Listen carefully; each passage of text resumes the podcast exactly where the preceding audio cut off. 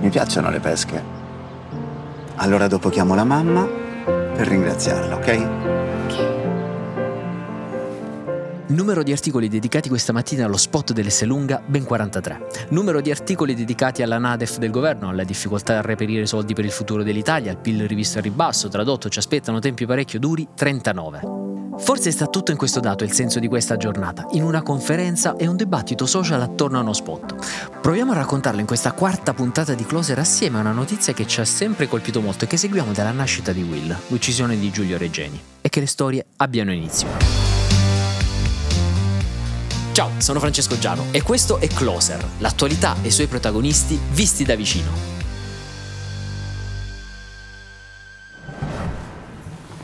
Cominci tu? Quello che avete appena sentito è l'inizio della conferenza stampa del governo di ieri, subito dopo il Consiglio dei Ministri. Il ministro dell'Interno Matteo Piantedosi chiede a quello dell'Economia Giancarlo Giorgetti chi comincia. La risposta dovrebbe essere molto semplice, ma non è scontata. Inizia Giorgetti perché il governo ha appena approvato uno dei documenti di finanza pubblica più importanti dell'anno. Mi spiega che cos'è Clara Morelli, l'autrice di Will di Economia e Politiche Pubbliche. Allora, la NADEF, che sta per Nota di aggiornamento al documento di economia e finanza, è quel documento che ogni anno, verso fine settembre, il governo prepara per eh, stabilire quali saranno i paletti per scrivere la legge di bilancio.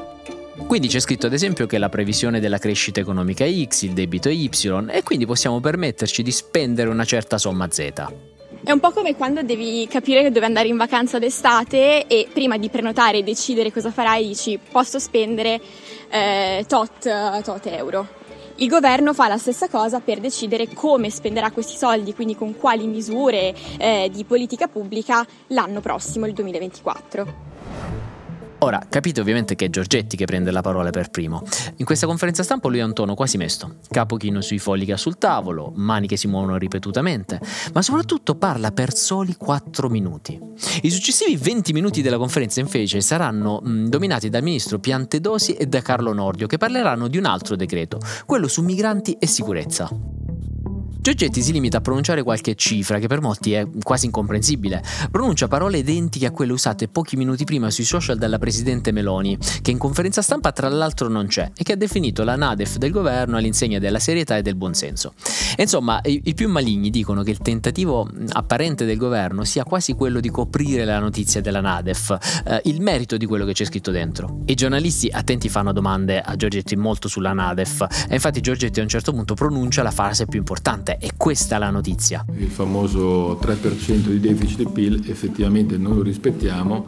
Ho chiesto a Clara cosa significano esattamente queste parole di Giorgetti e la risposta è abbastanza chiara. Non rispettiamo il rapporto deficit-PIL perché il rapporto deficit-PIL, che è quanto debito faremo in rapporto alla nostra crescita economica, per quest'anno è stato dichiarato essere del 4,3%, ma in teoria il vincolo europeo dovrebbe essere innanzitutto del 3%, ma quello che avevano impostato i governi precedenti, il governo Draghi in particolare, per quest'anno era del 3,7%, quindi siamo ampiamente fuori questo numero. Quindi, vediamo se ho capito. Il governo ha trovato 14 miliardi di euro per la legge di bilancio, ma l'ha fatto tramite l'indebitamento e nonostante ci siano dei vincoli europei. Quindi immagino l'Unione Europea come ci accoglierà. Ora, il motivo è che non ci sono soldi per finanziare tutte le promesse fatte, tutte le cose da risolvere. Ed è un problema per il governo, ma è anche un problema per gli italiani, ovviamente. Esattamente, cioè la crescita economica italiana comunque è stata rivista al ribasso, cioè è stata eh, definita per l'1,2%, quando doveva essere all'1,5% e addirittura si parlava di cifre molto superiori all'inizio dell'anno scorso per, per quest'anno. Quindi c'è un tema che comunque non cresciamo abbastanza economicamente eh, per fare tutto quello che vorremmo e questo governo lo sa molto bene, aveva promesso una riforma delle pensioni, una riforma del mercato del lavoro, tutte cose per cui servono soldi e il deficit in più forse è sufficiente per mettere qualche toppa, ma non è abbastanza e in qualche modo è giusto così perché non è eh, sano per un'economia finanziare queste misure così strutturali importanti con del debito pubblico. Clara mi fa notare che in realtà fare debito di per sé, soprattutto in un momento di crisi, non è in sé sbagliato, ma il vero tema è che manca una parte a questo ragionamento.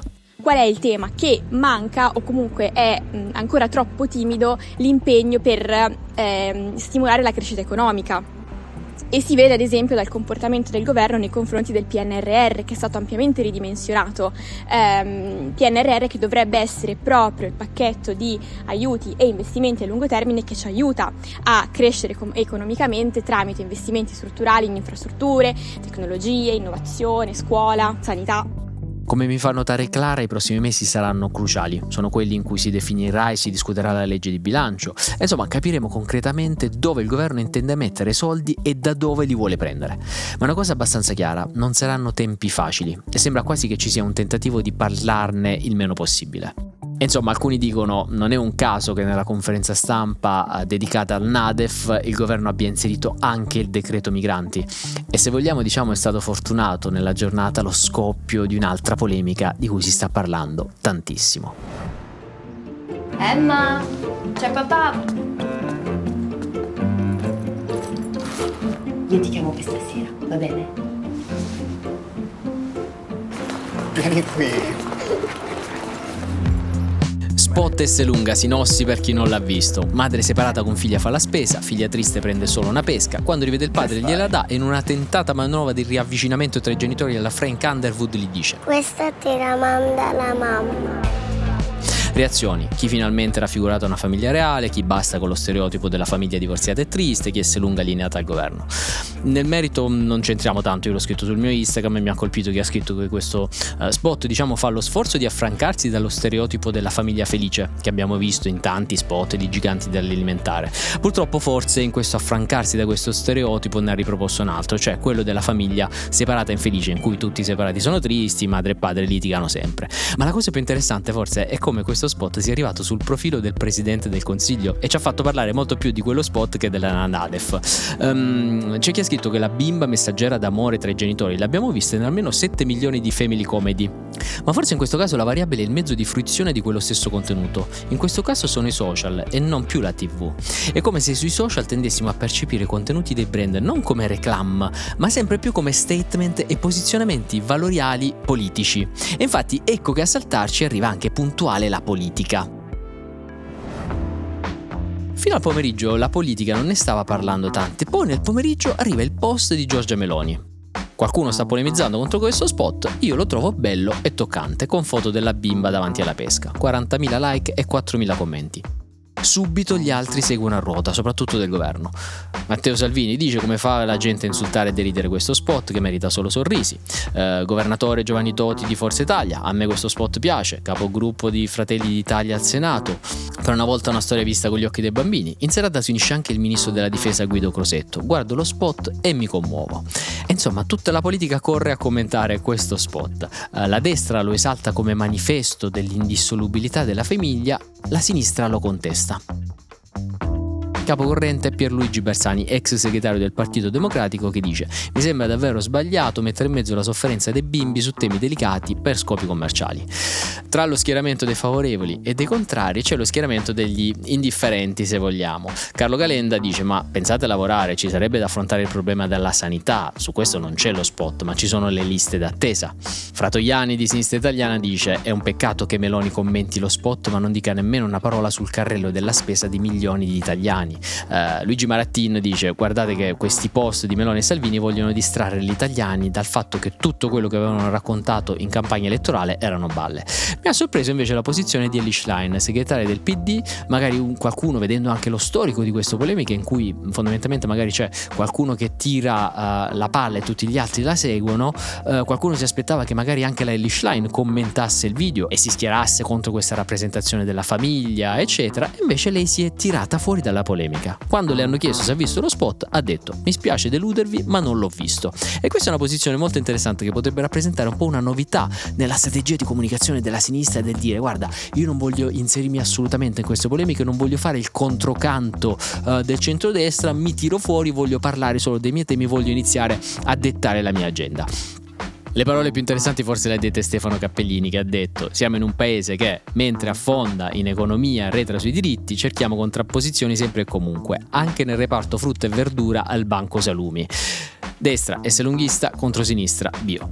Ecco, noi ci lasciamo ricordando il dato con cui abbiamo iniziato questa puntata, che è stato fornito da Utrend che ha monitorato i giornali italiani. Numero di articoli dedicati questa mattina alla Nadef 39, numero di articoli dedicati allo spot dell'S lunga 43.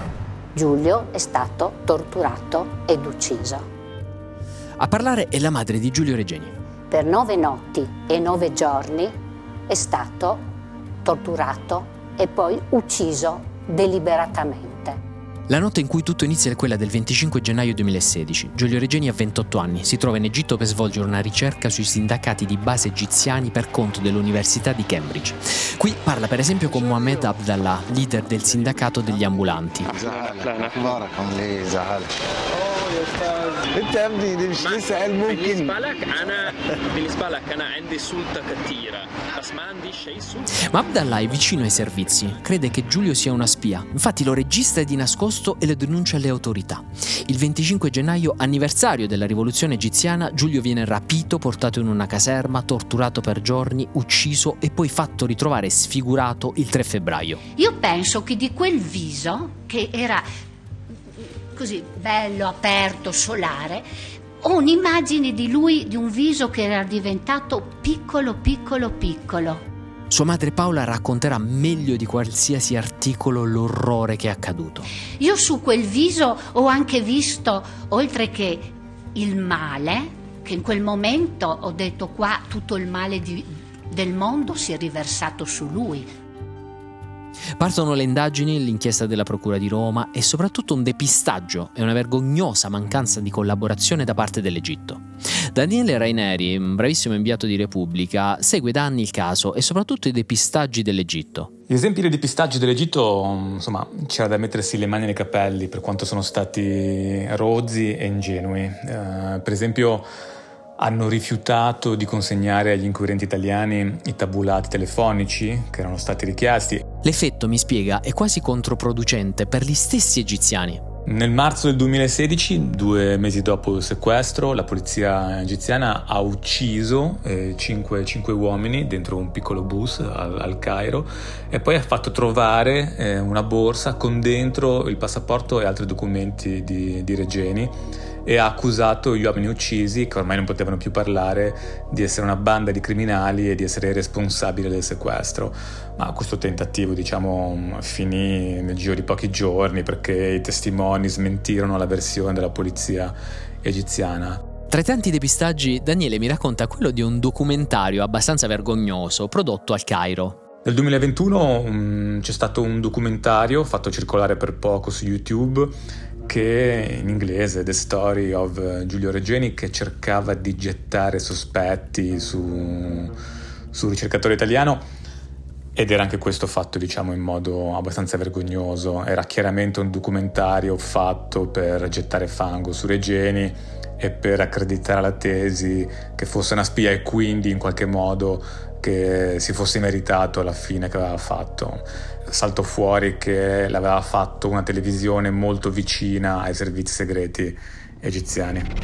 Regini كواليس اللحظات الأخيرة للباحث الإيطالي في العاصمة Ora, nel 2019 la Procura di Roma, tra mille difficoltà, arriva a individuare quattro imputati. Sono quattro agenti della National Security egiziana, un generale, due colonnelli e un maggiore. Sono loro che avrebbero sequestrato, torturato e ucciso Giulio. La Procura, come di norma, invia una rogatoria all'Egitto per chiedere i loro domicili, per informarli insomma del procedimento, come si fa sempre. Ma dall'Egitto non arriverà mai risposta. Gli accusati sono tutti irrintracciabili, irreperibili, non si sa neanche dove stiano di casa. Così, grazie a questa farsa, il processo non può andare avanti. E questa è una farsa che va avanti da anni. Ora, la vicenda di Regeni sembrava chiusa proprio per questo impedimento, ma adesso è arrivata la notizia più inaspettata. La Corte Costituzionale italiana ha emesso una sentenza ad hoc per sbloccare il caso. Ha detto sì, il principio rimane che una persona deve essere informata per fare il processo, ma c'è un caso in cui si può derogare, ovvero quando la persona è imputata per tortura e quando palesemente il suo Stato si sta rifiutando di collaborare. Praticamente il caso Regeni. Segreti egiziani rinviati a giudizio nel 2021 sanno perfettamente di essere stati rinviati a giudizio, ma non si fanno trovare e quindi, eh, e quindi la consulta in pratica ha stabilito che l'Italia non può farsi prendere in giro e può cominciare il processo lo stesso anche se gli atti non sono stati notificati a questi quattro rinviati a, a giudizio. È chiaramente una sentenza eccezionale solta- fatta soltanto per il, per il caso Regeni ma è anche eccezionale il comportamento dell'Egitto che fa finta di nulla di fronte a un rinvio a giudizio e a un caso così grave. La notizia è importantissima perché il processo adesso si terrà. Dovrebbe cominciare già nei mesi del prossimo anno, anche se eh, probabilmente le difese degli imputati solleveranno altri cavigli. L'Egitto ha ancora delle carte, una delle quali potrebbe essere semplicemente, nel caso i quattro fossero condannati, sarebbe semplicemente rifiutare l'estradizione. La cosa interessante sarà vedere come e se cambieranno i rapporti tra l'Italia e l'Egitto. Certo che però adesso il caso Regeni, che già era come dire eh, imbarazzante, molto imbarazzante per il governo egiziano, adesso eh, diventerà un processo e quindi ci sarà una verità ufficiale stabilita alla fine del processo e quindi il, il progetto, di, il piano di Al-Sisi del presidente egiziano, che era quello di far dimenticare il caso Regeni, di metterlo metaforicamente nel congelatore in attesa che perdesse potenza. Eh, niente, adesso Al-Sisi deve rifare, deve rifare i suoi conti, non c'è una data di scadenza sul, sul caso Regeni, continueremo a parlarne, ci sarà, un, ci sarà un processo, ci saranno dei testimoni, insomma è una cosa molto brutta per il governo egiziano tra l'altro non va dimenticato che a dicembre eh, si terranno le elezioni in Egitto e Al-Sisi correrà e quasi sicuramente vincerà il suo terzo mandato di sei anni. Forse diciamo è un problema più per l'Italia che a un certo punto dovrà decidere che tipo di rapporti vuole con, uh, con l'Egitto. Eh, L'Italia è il primo partner commerciale europeo del, dell'Egitto, è un problema per noi perché dobbiamo decidere che cosa siamo disposti a fare in nome della ricerca della verità sul caso Reggiani. Ecco, adesso quella ricerca si avvicina un po' di più perché c'è stata questa piccola ma importantissima svolta, con una sentenza che ci fa un po' sperare. Ormai una parte della verità l'abbiamo capita e noi vogliamo un processo. Ecco, Paolo e Claudio Regeni continuano a lottare. Mm, dopo questa notizia della sentenza della Corte Costituzionale hanno detto avevamo ragione noi, la giustizia alla fine è più forte di tutto. E con questa speranza noi ci salutiamo, continuate a darci dei feedback su come vorreste questo podcast e ci sentiamo domani con altre storie.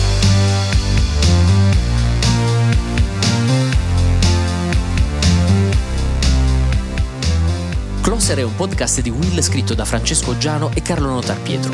Cura editoriale Francesco Zaffarano. Post produzione a cura di Cora Media. Supervisione suono e musica Luca Micheli. Post produzione e montaggio Guido Bertolotti. Coordinamento di post produzione Matteo Scelza. Produzione Giulia Montelatici.